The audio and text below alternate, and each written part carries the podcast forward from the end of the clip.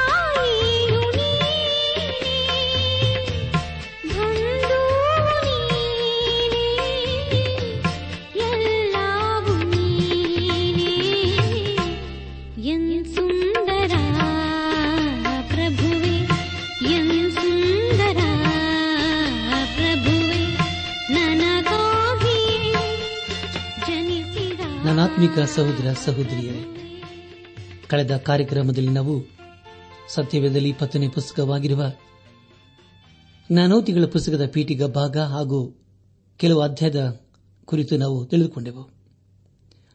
ಧ್ಯಾನ ಮಾಡಿದಂತಹ ಎಲ್ಲ ಹಂತಗಳಲ್ಲಿ ದೇವಾದ ದೇವನೇ ನಮ್ಮ ನಡೆಸಿದ್ದನು. ದೇವರಿಗೆ ಮಹಿಮೆಯುಂಟಾಗಲಿ ಇಂದು ನಾವು ನಾನೌತಿಗಳ ಪುಸ್ತಕದ ಮೊದಲನೇ ಅಧ್ಯಾಯ ಒಂದರಿಂದ ಮೂವತ್ಮೂರನೇ ವಚನಗಳನ್ನು ಧ್ಯಾನ ಮಾಡಿಕೊಳ್ಳೋಣ. ಪ್ರಿಯ ಬಾನಲಿ ಬಂಧುಗಳೇ, ಈ ಪುಸ್ತಕವನ್ನು ಓದುವಾಗ ಇದು ಒಂದು ಕಥೆ ಪುಸ್ತಕದ ಹಾಗೆ ಕಾಣುವುದಿಲ್ಲ. ಆದರೂ ಇದರಲ್ಲಿ ದೇವರಾತ್ಮನ ಕಾರ್ಯವನ್ನು ನಾವು ಕಾಣಬಹುದು. ಅದಕ್ಕೆ ಇದರಲ್ಲಿ ನಮ್ಮೆಲ್ಲರಿಗೋಸ್ಕರ ಬೇಕಾದಂಥ ಸಂದೇಶವು ಅಡಕವಾಗಿದೆ. ಇದರಲ್ಲಿ ಹೆಚ್ಚಾಗಿ ಯವನಸ್ಥರಿಗೆ, ಸ್ತ್ರೀ ಪುರುಷರಿಗೆ ಬೇಕಾಗಿರುವಂತಹ ಸಂದೇಶವು ಅಡಕವಾಗಿದೆ. ಪ್ರಿಯ ಬಾನುಲಿ ಬಂಧುಗಳೇ, ಪ್ರತಿನಿತ್ಯದ ಬಾಳಿನಲ್ಲಿ ಇದು ನಮಗೆ ಬೋಧಿಸುತ್ತದೆ, ಖಂಡಿಸುತ್ತದೆ, ಎಚ್ಚರಿಸುತ್ತದೆ. ಅನೇಕರು ಈ ಪುಸ್ತಕವನ್ನು ಓದಿ ತಮ್ಮ ಜೀವಿತವನ್ನೇ ತಿದ್ದುಕೊಂಡಿದ್ದಾರೆ. ಮೊದಲನೇ ಅಧ್ಯಾಯದ ಮುಖ್ಯ ಸಂದೇಶ, ಯಹೋವನ ಭಯವೇ ತಿಳುವಳಿಕೆಗೆ ಮೂಲವು ಎಂಬುದಾಗಿ. ಒಂದನೇ ಅಧ್ಯಾಯ. ಒಂದನೇ ವಚನದಲ್ಲಿ ಹೀಗೆ ಓದುತ್ತೇವೆ. ಇಸ್ರಾಯೇಲರ ಅರಸನಾಗಿದ್ದ ದಾವಿದ್ದನ ಮಗನಾದ ಸೊಲೋಮನನ ಜ್ಞಾನೋಕ್ತಿಗಳು ಎಂಬುದಾಗಿ. ಪ್ರಿಯ ಬಾನಲು ಬಂಧುಗಳೇ, ಇದರ ಮೂಲಕ ನಾವು ತಿಳಿದುಕೊಳ್ಳುವುದೇನೆಂದರೆ, ಈ ಅಧ್ಯಾಯವನ್ನು ಅರಸನಾದ ಸೊಲೋಮನನೇ ಬರೆದಿದ್ದಾನೆ ಎಂಬುದಾಗಿ.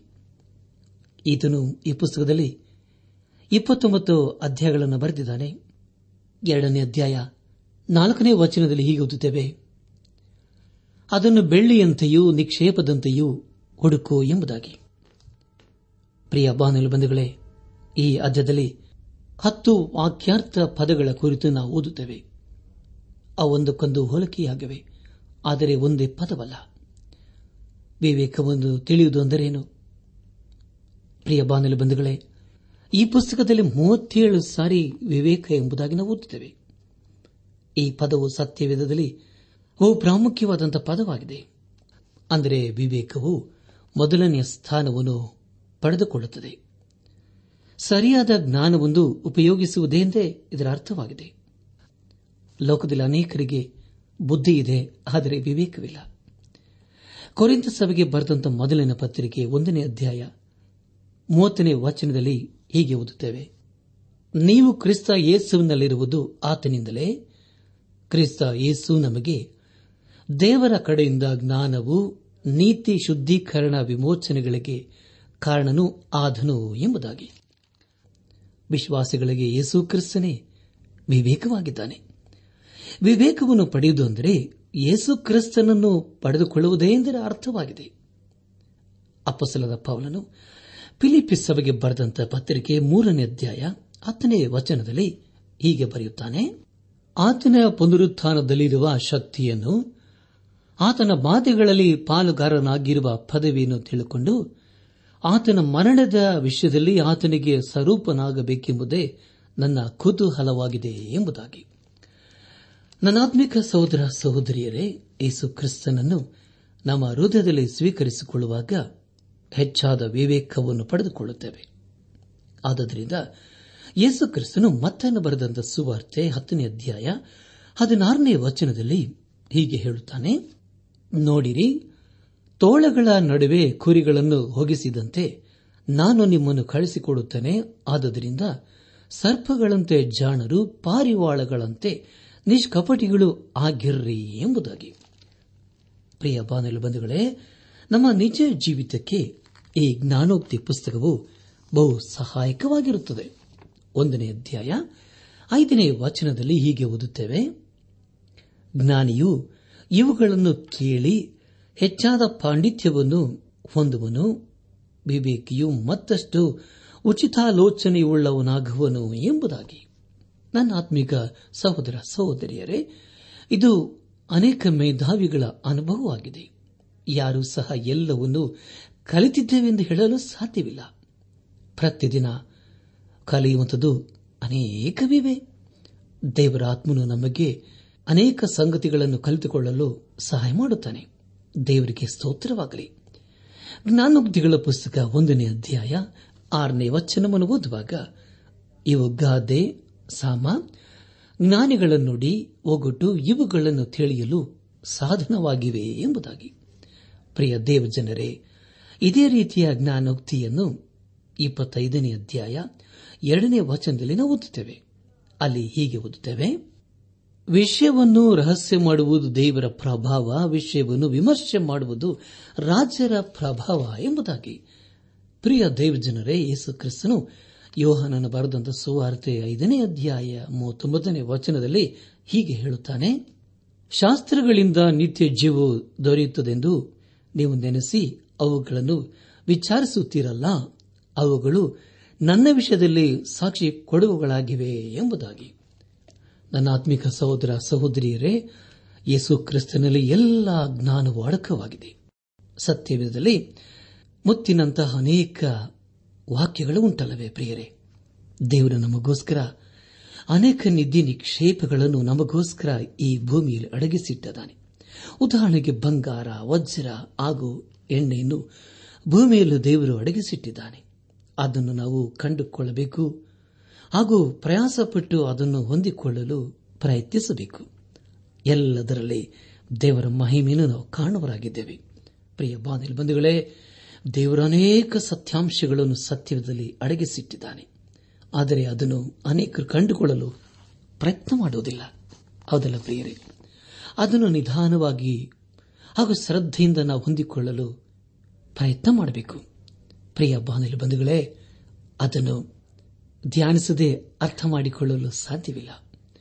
ದೇವರ ವಾಕ್ಯವನ್ನು ಹುಡುಕಬೇಕು ಹಾಗೂ ಅದನ್ನು ಅರ್ಥ ಮಾಡಿಕೊಳ್ಳಲು ಪ್ರಯಾಸ ಪಡಬೇಕು ತಿಮೋತಿನಿಗೆ ಬರೆದಂತಹ ಎರಡನೇ ಪತ್ರಿಕೆ, ಎರಡನೇ ಅಧ್ಯಾಯ.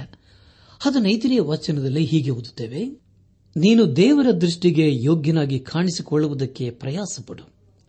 ಅವಮಾನಕ್ಕೆ ಗುರಿಯಾಗದ ಕೆಲಸದವನು ಸತ್ಯವಾಕ್ಯವನ್ನು ಸರಿಯಾಗಿ ಉಪದೇಶಿಸುವನು ಆಗಿರು ಎಂಬುದಾಗಿ.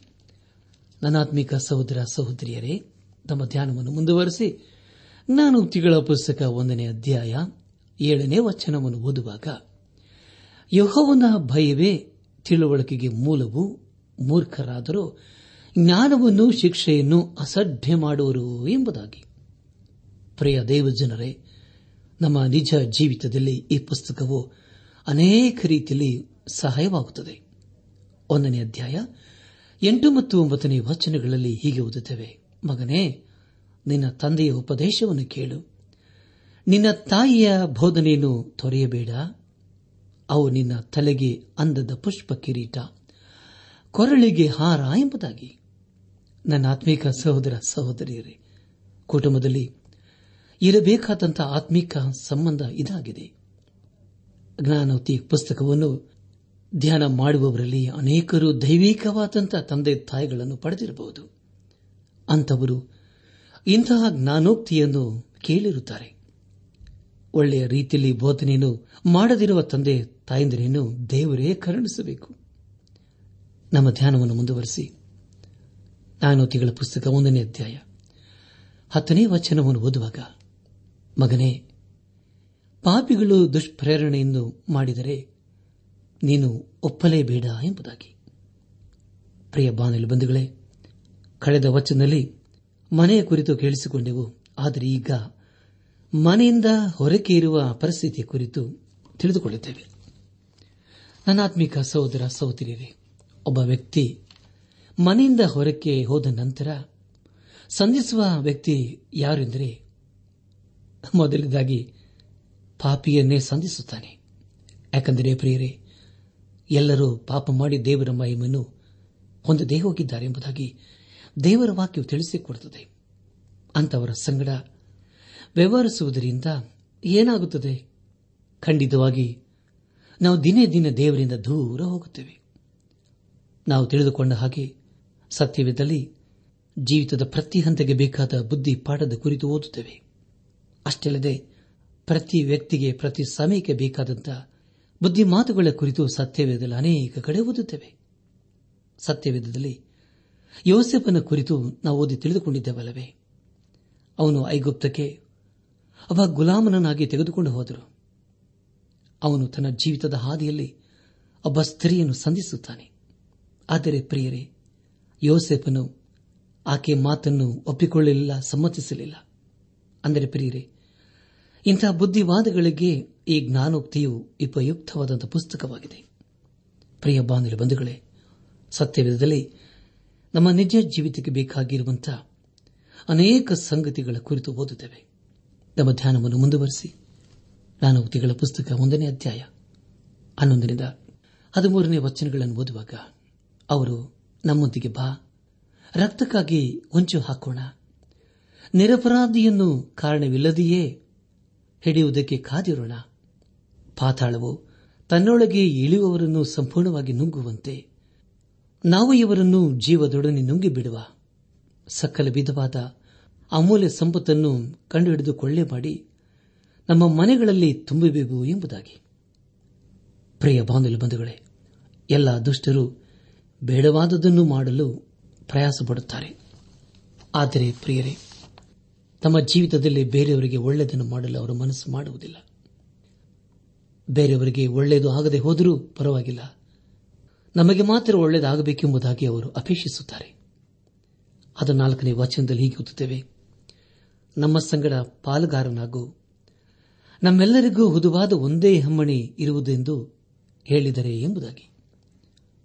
ಪ್ರಿಯ ಬಾನಿರ ಬಂಧುಗಳೇ, ಈ ಲೋಕದ ಸ್ಥಿತಿಯು ಇದೇ ಆಗಿದೆಯಲ್ಲವೇ ಇಂತಹ ಸ್ವಭಾವವೊಂದು ಹೊಂದಿರುವವರು ಬೇರೆಯವರ ಕುರಿತು ಚಿಂತೆ ಮಾಡುವುದಿಲ್ಲ.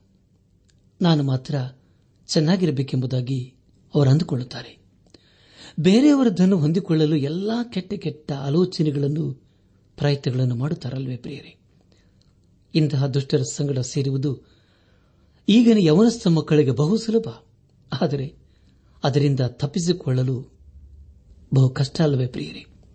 ಆದುದರಿಂದಲೇ ದೇವರ ವಾಕ್ಯವು ಇಲ್ಲಿ ಯವನಸ್ಥರ ಕುರಿತು ಪದೇ ಪದೇ ಹೇಳುತ್ತದೆ. ನಮ್ಮ ಧ್ಯಾನವನ್ನು ಮುಂದುವರೆಸಿ ನಾನು ತಿಂಗಳ ಪುಸ್ತಕ ಒಂದನೇ ಅಧ್ಯಾಯ. ಹದಿನೈದನೇ ವಚನವನ್ನು ಓದುವಾಗ, ಮಗನೇ, ಅವರೊಡನೆ ದಾರಿಯಲ್ಲಿ ನಡೆಯಬಾರದು.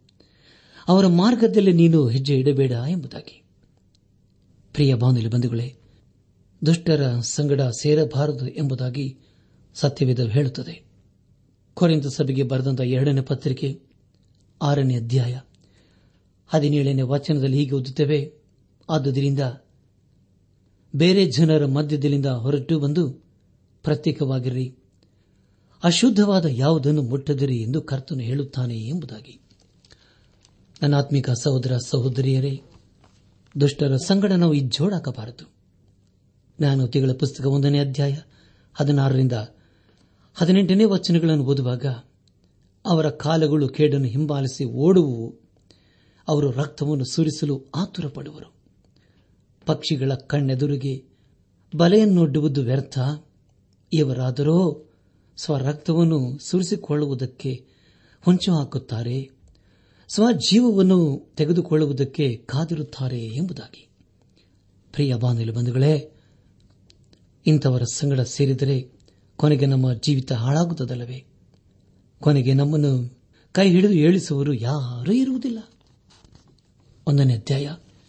ಹತ್ತೊಂಬತ್ತನೇ ವಚನವನ್ನು ಓದುವಾಗ, ಸೂರೆ ಮಾಡುವರೆಲ್ಲರ ದಾರಿಯೂ ಹೀಗೆಯೇ ಸರಿ? ಕೊಳ್ಳೆಯು ಕೊಳ್ಳೆಗಾರರ ಜೀವವನ್ನೇ ಕೊಳ್ಳೆ ಮಾಡುವುದು ಎಂಬುದಾಗಿ. ಪ್ರಿಯ ಬಾಂಧವ್ಯ ಬಂಧುಗಳೇ, ದುಷ್ಟನ ದಾರಿಯು ಪ್ರಾರಂಭದಲ್ಲಿ ಸುಗಮವಾಗಿ ಸಾಗುತ್ತದೆ, ಆದರೆ ಅವರ ಅಂತ್ಯಸ್ಥಿತಿ ಭಯಂಕರವಾಗಿರುತ್ತದೆ. ನಾವು ಈ ಲೋಕದಲ್ಲಿ ಜೀವಿಸುತ್ತಿದ್ದೇವೆ ಆದರೆ ಈ ಲೋಕವು ಇದು ನಾಶೀನದಿಂದ ತುಂಬಿದೆ. ದೇವರ ವಾಕ್ಯವು ಇಂತಹ ಎಲ್ಲಾ ಸಂಗತಿಗಳನ್ನು ಖಂಡಿಸುತ್ತದೆ. ಅದರ ಕುರಿತು ಜ್ಞಾನೋಕ್ತಿ ಪುಸ್ತಕ ಸಹ ಎಚ್ಚರಿಸುತ್ತದೆ. ಒಂದನೇ ಅಧ್ಯಾಯ ಇಪ್ಪತ್ತನೇ ವಚನವನ್ನು ಓದುವಾಗ, ಜ್ಞಾನವೆಂಬಾಕೆಯು ಬೀದಿಗಳಲ್ಲಿ ಕೂಗುತ್ತಾಳೆ, ಚೌಕಗಳಲ್ಲಿ ಧ್ವನಿಗೈಯುತ್ತಾಳೆ ಎಂಬುದಾಗಿ. ಪ್ರಿಯ ದೇವಜನರೇ, ಜ್ಞಾನವನ್ನು ನಾವು ಎಲ್ಲಾ ಸಮಯಗಳಲ್ಲಿ ಬಯಸಬೇಕು, ಹಾಗೂ ಅದನ್ನು ಕಲಿಯಲು ಆತುರ ಪಡಬೇಕು ಒಂದನೇ ಅಧ್ಯಾಯ ಇಪ್ಪತ್ತೊಂದು ಮತ್ತು ಇಪ್ಪತ್ತೆರಡನೇ ವಚನಗಳನ್ನು ಓದುವಾಗ, ಪೇಟೆಯ ಅಗ್ರಸ್ಥಾನದಲ್ಲಿಯೂ ಊರ ಬಾಗಿಲಿನಲ್ಲಿಯೂ ಆಕೆಯು ನುಡಿಯುವುದೇನೆಂದರೆ ಮೂಡರೆ ಮೂಢತನವನ್ನು ಎಂದಿನ ತನಕ ಪ್ರೀತಿಸುವಿರಿ. ಧರ್ಮ ನಿಂದಕರು ನಿಂದಿಸುವುದಕ್ಕೆ ಎಷ್ಟು ಕಾಲ ಇಷ್ಟಪಡುವರು? ಜ್ಞಾನಹೀನರು ತಿಳುವಳಿಕೆಯನ್ನು ಎಷ್ಟರವರೆಗೆ ಹಾಗೆ ಮಾಡುವರು ಎಂಬುದಾಗಿ. ನನಾತ್ಮಿಕ ಸಹೋದರ, ಸಹೋದರಿಯರೇ ಎಷ್ಟು ಕಾಲ ನಾವು ಮೂರ್ಖರಾಗಿರಲು ಸಾಧ್ಯ? ಒಬ್ಬ ಯವನಸ್ಥನು ನನಗೆ ಹೀಗೆ ಹೇಳಿದನು. ನಾನು ಮೂರು ವರ್ಷಗಳಿಂದ ಮಾದಕ ವಸ್ತುವನ್ನು ತೆಗೆದುಕೊಳ್ಳುತ್ತಾ ಇದ್ದೇನೆ ಎಂಬುದಾಗಿ. ಅದಕ್ಕೆ ನಾನು ಕೇಳಿದೆ, ನೀನು ಇನ್ನೆಷ್ಟು ಕಾಲ ಅದರಲ್ಲಿ ಇರಲು ಇಷ್ಟಪಡುತ್ತೆ ಎಂಬುದಾಗಿ.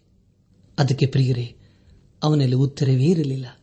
ಯಾಕೆಂದರೆ ಸಾಯಿತಾನನು ಅಷ್ಟು ಬಲವಾಗಿ ಅವನನ್ನು ಆಕ್ರಮಿಸಿದನು. ಜ್ಞಾನೋಕ್ತಿಗಳ ಪುಸ್ತಕ ಒಂದನೇ ಅಧ್ಯಾಯ.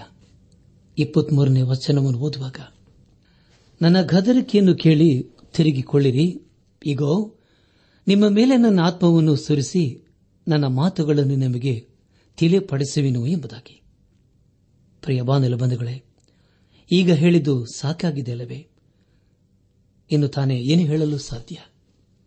ಒಂದನೇ ಅಧ್ಯಾಯ ಮೂವತ್ತೆರಡನೇ ವಾಚನದಲ್ಲಿ ಹೀಗೆ ಓದುತ್ತೇವೆ, ಮೂಢರು ತಮ್ಮ ಉದಾಸೀನತೆಯಿಂದಲೇ ಹತರಾಗುವರು, ಜ್ಞಾನಹೀನರು, ತಮ್ಮ ನಿಶ್ಚಿಂತೆಯಿಂದಲೇ ನಾಶವಾಗುವರು ಎಂಬುದಾಗಿ. ಪ್ರಿಯ ಬಾನಲು ಬಂಧುಗಳೇ, ದುಷ್ಟತನವನ್ನು ಬಿಟ್ಟು ಯೇಸು ಕ್ರಿಸ್ತನನ್ನು ಹಿಂಬಾಲಿಸುವುದೇ ಒಳ್ಳೆಯ ತೀರ್ಮಾನವಾಗಿದೆ.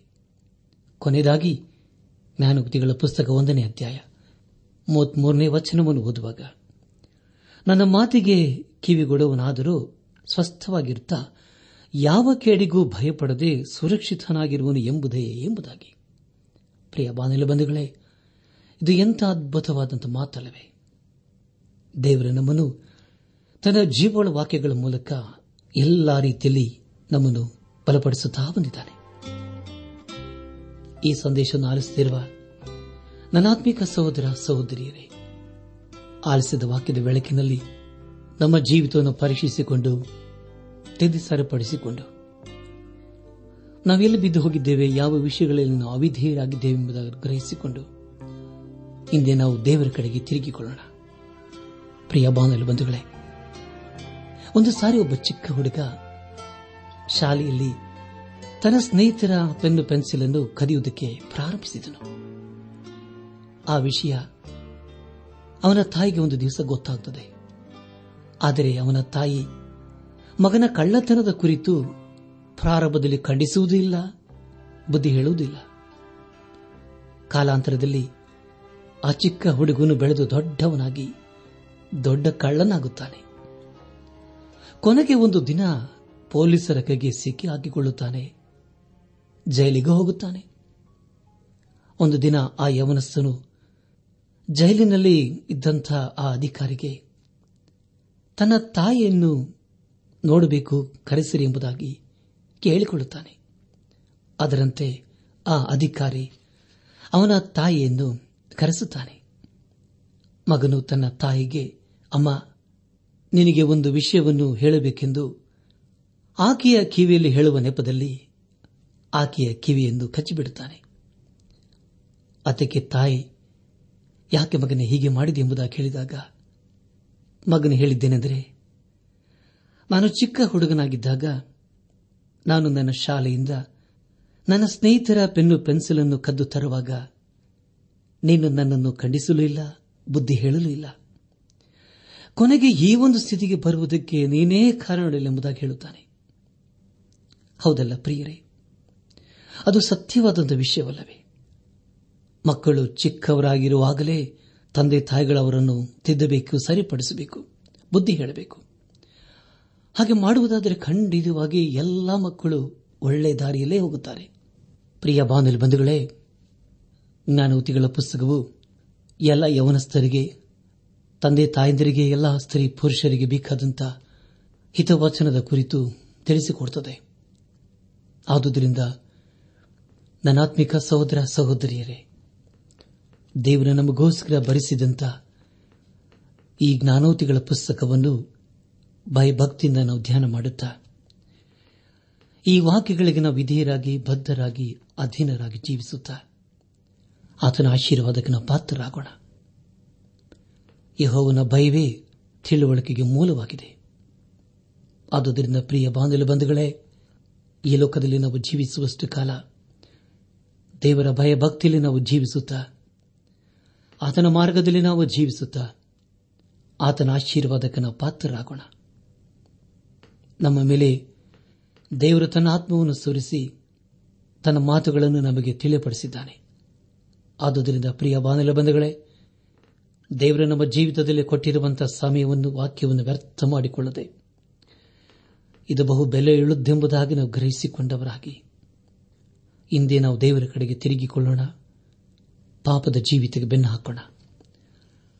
ಆಗ ನಾವು ಜೀವಿಸುವಾಗ ಖಂಡಿತವಾಗಿ ದೇವರು ನಮ್ಮನ್ನು ಆಶೀರ್ವಸುವನಾಗಿದ್ದಾನೆ ದೇವರ ಭಯವೇ ಜ್ಞಾನಕ್ಕೆ ಮೂಲವಾಗಿದೆ.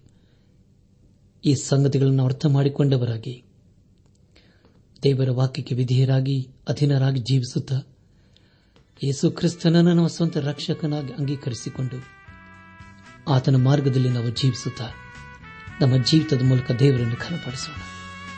ಆಗಾಗುವಂತೆ ತಂದೆಯಾದ ದೇವರು ಯೇಸು ಕ್ರಿಸ್ತನ ಮೂಲಕ ನಮ್ಮೆಲ್ಲರನ್ನು ಆಶೀರ್ವದಿಸಿ ನಡೆಸಿದರು ಆರಾಧಿಸುವೆ ಯೇಸುವೆ ನಿನ್ನನ್ನು ಸ್ತುತಿಸುವೆ.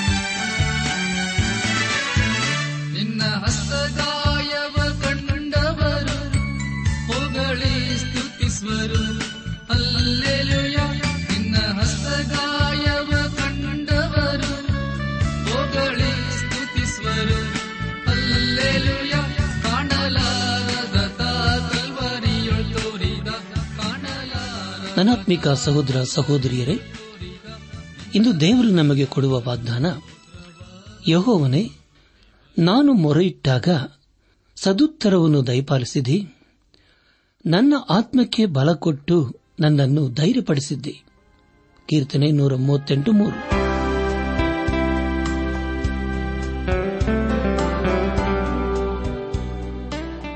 ದೈವಾನ್ವೇಷಣೆ ಕಾರ್ಯಕ್ರಮ ಹೇಗಿತ್ತು ಪ್ರಿಯರೇ?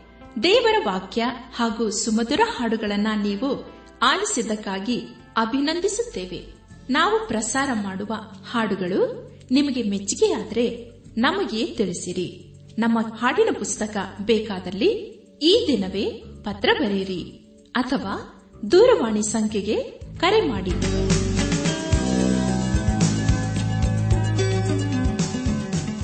ನಮ್ಮ ವಿಳಾಸ ದೈವಾನ್ ವೇಷಣೆ ಟ್ರಾನ್ಸ್ ವರ್ಲ್ಡ್ ರೇಡಿಯೋ ಇಂಡಿಯಾ ಟಪಾಲು ಪೆಟ್ಟಿಗೆ ನಾಲ್ಕು ಮೂರು, ಎರಡು ಸೊನ್ನೆ ಬೆಂಗಳೂರು ನಲವತ್ಮೂರು.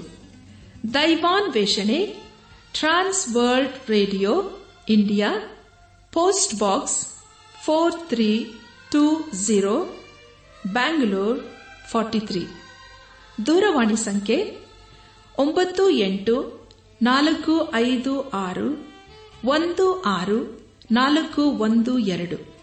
ನಮ್ಮ ಇಮೇಲ್ ವಿಳಾಸ Kannada TTB at radio eight eight two dot com ನಮಸ್ಕಾರ, ಪ್ರಿಯರೇ.